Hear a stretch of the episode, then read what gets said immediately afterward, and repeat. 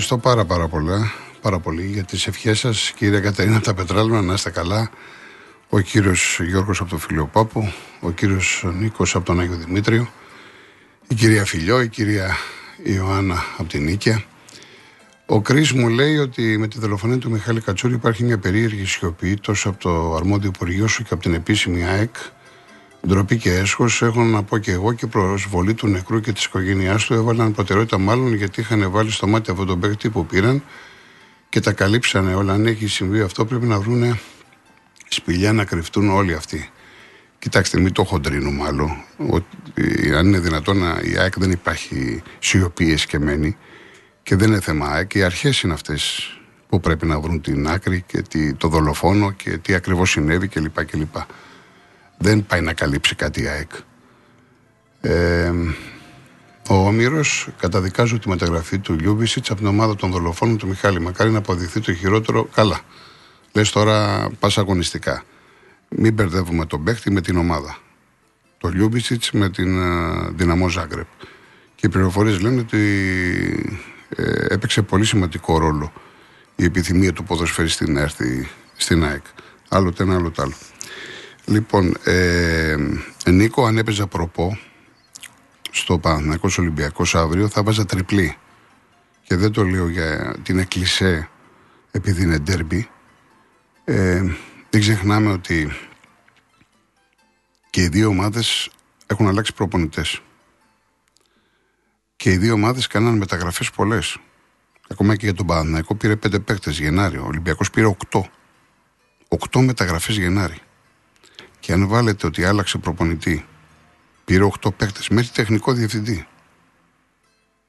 Κάτω από αυτές τις συνθήκες, είναι λογικό ότι ο Ολυμπιακός και ο κάθε Ολυμπιακός στη θέση του να ψάχνεται, να βρει την ταυτότητά του, να βρει τα πατήματά του. Όπως και ο Παναναναϊκός. Είδατε ότι ξεκίνησε με δύο νίκες ο Τερήμ και μετά ήρθαν τα ζώρικα. Ήρθε είτε από τον Ατρόμητο, ήρθε με τον Πάοκ. Το προσέχασε. Για μένα αυτά τα δύο μάτς φέρουν τη σφραγίδα του Τούρκου στις ήττες του Παναθηναϊκού. Διότι προσπάθησε να αλλάξει πράγματα και όντως ήταν παρεμβατικός. Άλλαξε κάπως και το στυλ, πιο δυνατός ο Παναθηναϊκός, πιο ψηλά, αλλά δεν έχει την απαιτούμενη ισορροπία και ενδεχομένως το πιο καθαρό μυαλό. Δεν χρειάζεται τόσες πολλές αλλαγές. Μέχρι ενός ορισμένου σημείου το καταλαβαίνω.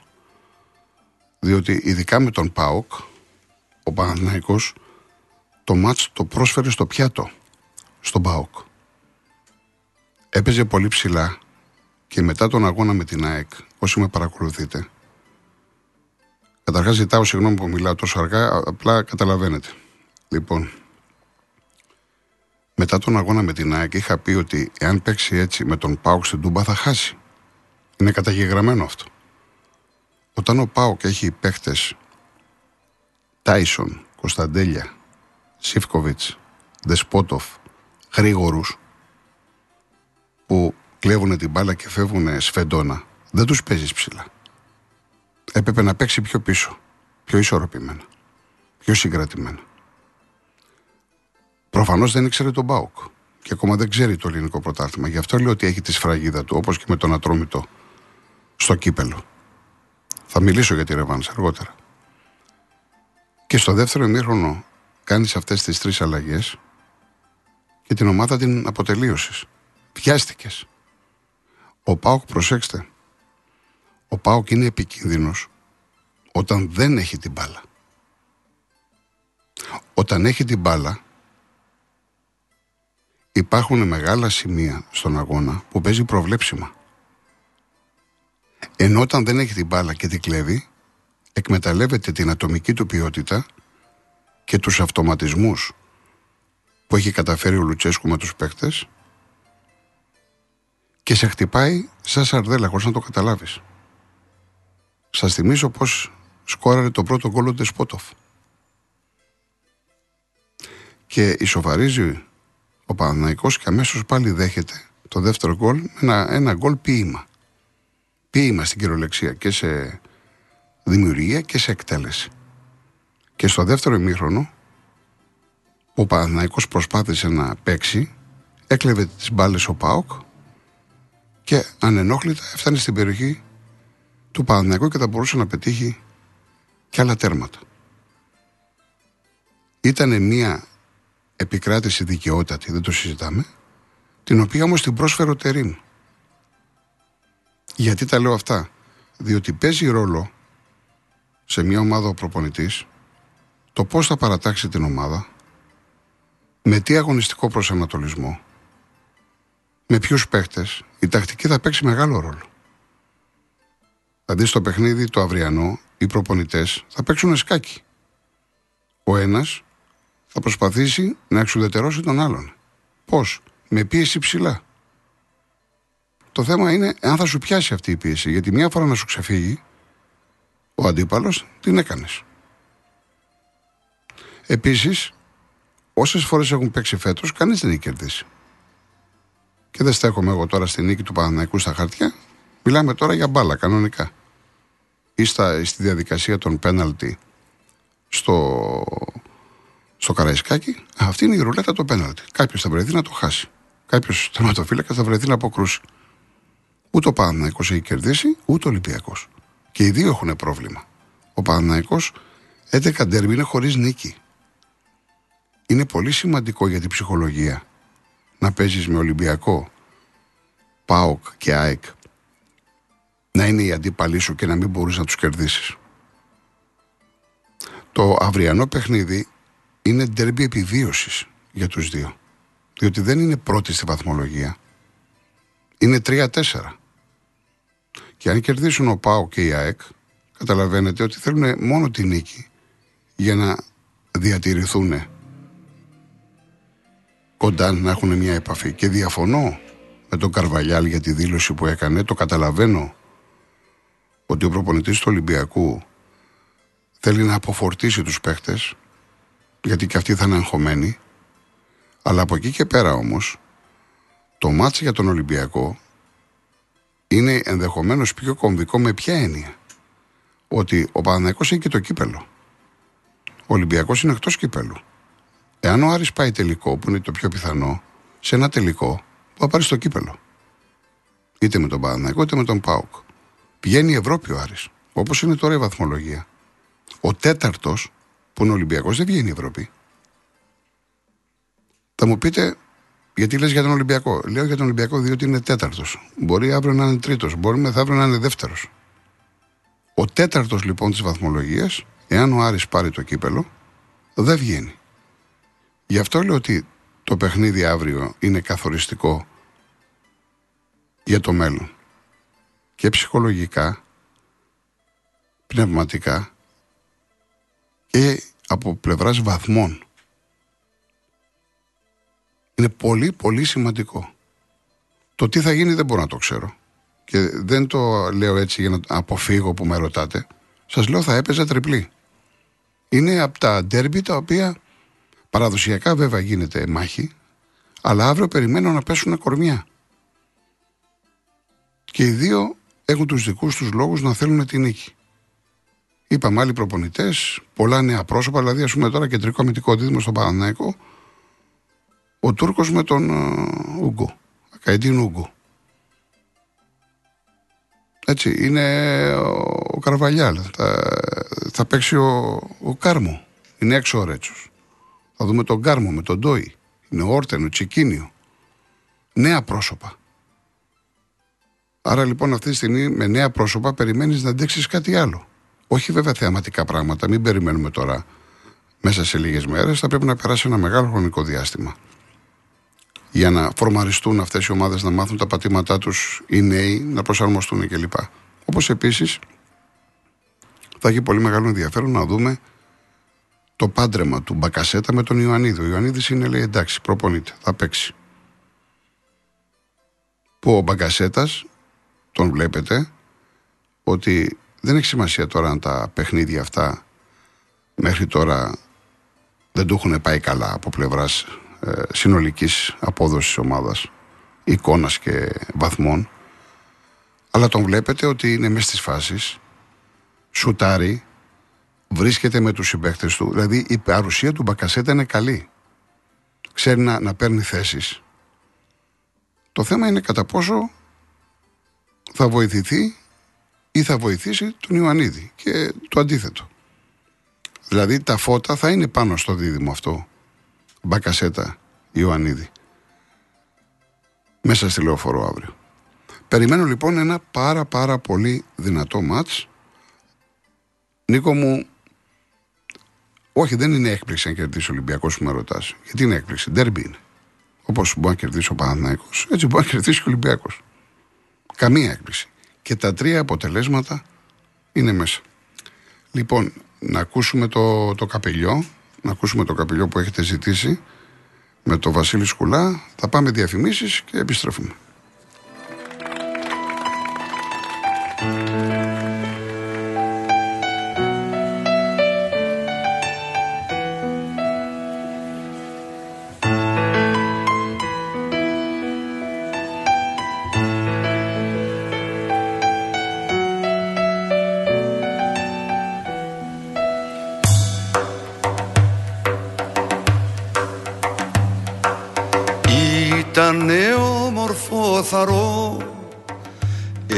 Εκείνο το παλιό καιρό το καπηλιό μου. Γυάλος καημός και τσικουδιά βαρμένα μέσα στην καρδιά με το όνειρό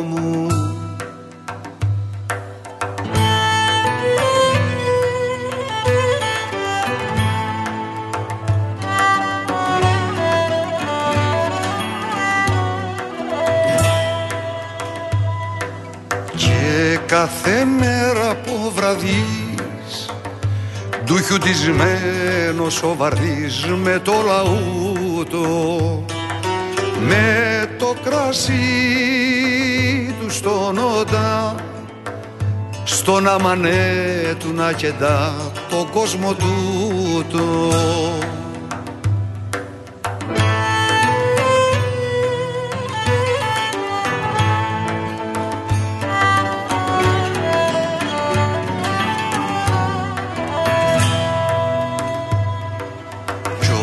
σταυρός πέρας στη γωνιά που για δυο χίλια βυσινιά τα σιγοπίνει. Παίρνει νερό σαν τραγουδί που το λαούτο του βαρδί το πόνο σβήνει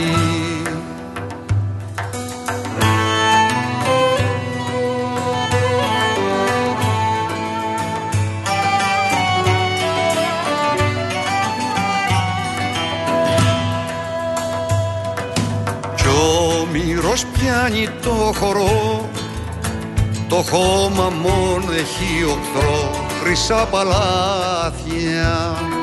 Σε κάποια θάλασσα πλατιά θύματε κόκκινα φωτιά τα δυο του μάτια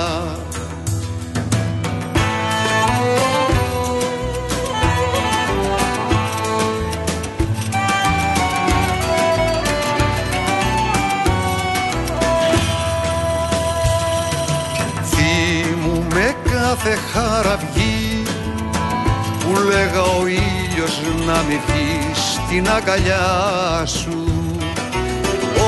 Όνειρο βάρκα με πανιά. Να σεριανίζω το δουλειά με τα φιλιά σου.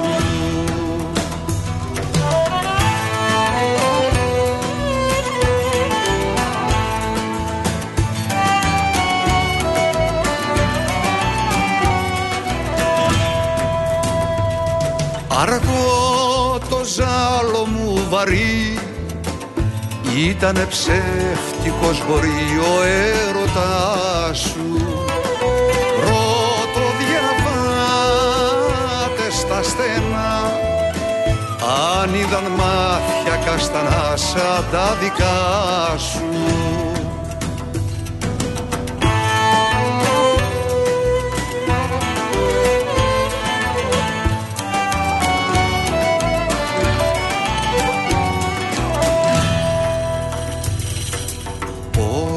να δίκασω μια ζωή και ένα αστέρι το πρωί που τρέμω σβήνει στο ερυπωμένο καπηλιό ένα μου όνειρο παλιό έχει υπομείνει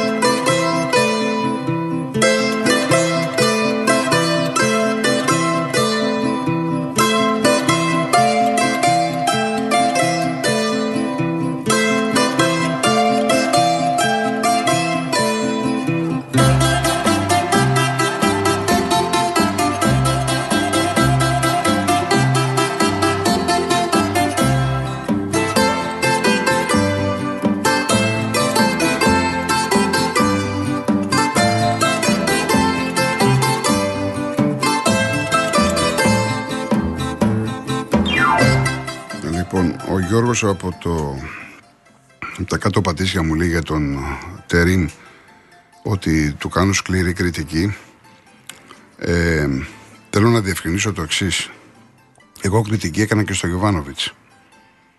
Κάνω κριτική σε όλους τους προπονητές. Άλλες φορές θα είναι καλή, άλλες φορές θα είναι κακή. Πάω μάτς με μάτς. Και στο τέλος γίνεται ταμείο. Ο Τερίμ είναι ένας μεγάλος προπονητής, τεράστιο βιογραφικό. Ήρθε όμως ένα timing πολύ δύσκολο. Δεν ξέρει τον Παναναϊκό, δεν ξέρει το ποτάθλημα, δεν ξέρει τους αντιπάλους. Κάνει λάθη. Αυτό μπορεί να σημαίνει πολλά, μπορεί να σημαίνει και τίποτα. Το μάτι του αυριανού είναι κομβικό. Ένας άλλος φίλος μου λέει: Άμα θα χάσει ο Παπαδικό, θα φύγει. Τώρα ήρθε, ρε παιδιά. Τι να φύγει. Δεν φταίει ο Τερήμ. Και τα ίδια λέω και για το Καρβαλιάλ. Οι προπονητές κρίνονται όταν θα πάνε το καλοκαίρι, θα κάνουν τις μεταγραφές, θα κάνουν την προετοιμασία. Και δεν μπορεί μια ζωή, όταν οι ομάδες έχουν προβλήματα, να τα βάζουμε με τους προπονητές. Ξέρετε πάρα πολύ καλά ότι δεν μου αρέσουν εμένα οι συχνές αλλαγές προπονητών. Θυμάστε όταν ο Μαρτίν στην πρώτη φορά πήρε το πρωτάθλημα ο Πάοκ και λέγαμε θα το τελειώσει ο Μαρνάκη και το κράτησε. Είδατε λοιπόν την εξέλιξη του Ολυμπιακού και του Μαρτίνς. Πήρε το πρωτάθλημα, πολύ ωραίο ποδόσφαιρο κλπ. Ήταν δικαίωση τότε για τον Μαρινάκη και για τον Μαρτίνς. Έτσι πρέπει να λειτουργούν τα αφεντικά, οι ομάδες με τους προπονητές. Αλλά αυτή τη στιγμή, όταν εγώ σου λέω π.χ.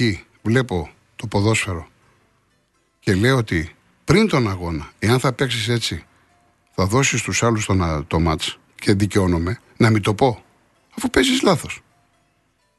Και να το προχωρήσω λίγο περισσότερο.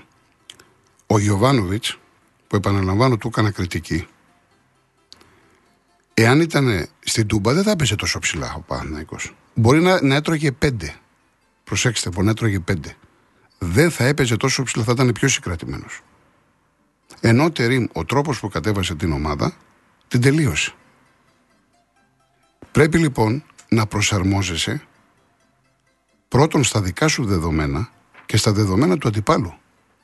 Αλλιώς θα παίξεις με τα Γιάννενα στη λεωφόρο, που δεν έχει επιλογή ο πας, τον έπαιξες ψηλά, τον έπληξε σε εισαγωγικά, και αλλιώς θα πας στην Τούμπα να παίξεις με τον Μπάουκ.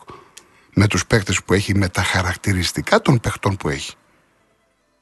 Και κράτησε και ο Λουτσέσκου Κωνσταντέλια και Ζήφκοπ στον Πάκο έχει αυτή την πολυτέλεια πλέον. Να κρατάει αυτούς τους παιχταράδες στον πάκο.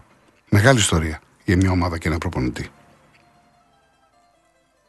Δεν σημαίνει λοιπόν ότι είσαι κακός προπονητής. Έτσι το διάβασες. Μπορεί να σου βγει, μπορεί να μην σου βγει. Εξάλλου ο, ο Αλαφούζος με τον Τερήμ ζαριά ρίχνει. Και ο Τερήμ αυτά που κάνει ζαριά ρίχνει. Και βλέπετε τώρα, ας πούμε ο Σέκεφελ που με ρωτάει ένας φίλος, ο Μωυσής, αν το λέω καλά το όνομα. Εγώ για το Σέγκεφελ πολλές φορές έχω πει ότι δεν το θεωρώ παίχτη επίπεδου Παναθηναϊκού ενώ του κανονικού Παναθηναϊκού. Και κάποιοι έχετε μια άλλη άποψη και τη σέβομαι. Δεν μου λέει κάτι το ιδιαίτερο αυτός ο παίχτης. Και έρχεται τώρα ο, ο Τερίμ και τον έχει εκτός ενδεκάδας. Προτιμάει τον Ούγκο με τον Ακαϊντίν, τον συμπατριώτη του. Αυτούς λογικά θα δούμε αύριο. Και τον Αράο στα χαφ. Είναι θέμα πώς το βλέπει ο καθένας. Τι επιλογές κάνεις. Άλλες φορές θα σου βγουν, άλλες φορές δεν θα σου βγουν. Όπως πιστεύω ότι αν αύριο ξαναπέξει ψηλά με τον Ολυμπιακό, πάλι λάθος θα κάνει. Δεν μπορείς να παίζεις τους κεντρικούς ομιλητικούς να τους έχεις στη σέντρα. Σε τέτοιο επίπεδο, επαναλαμβάνω. Να μην παρεξηγούμε.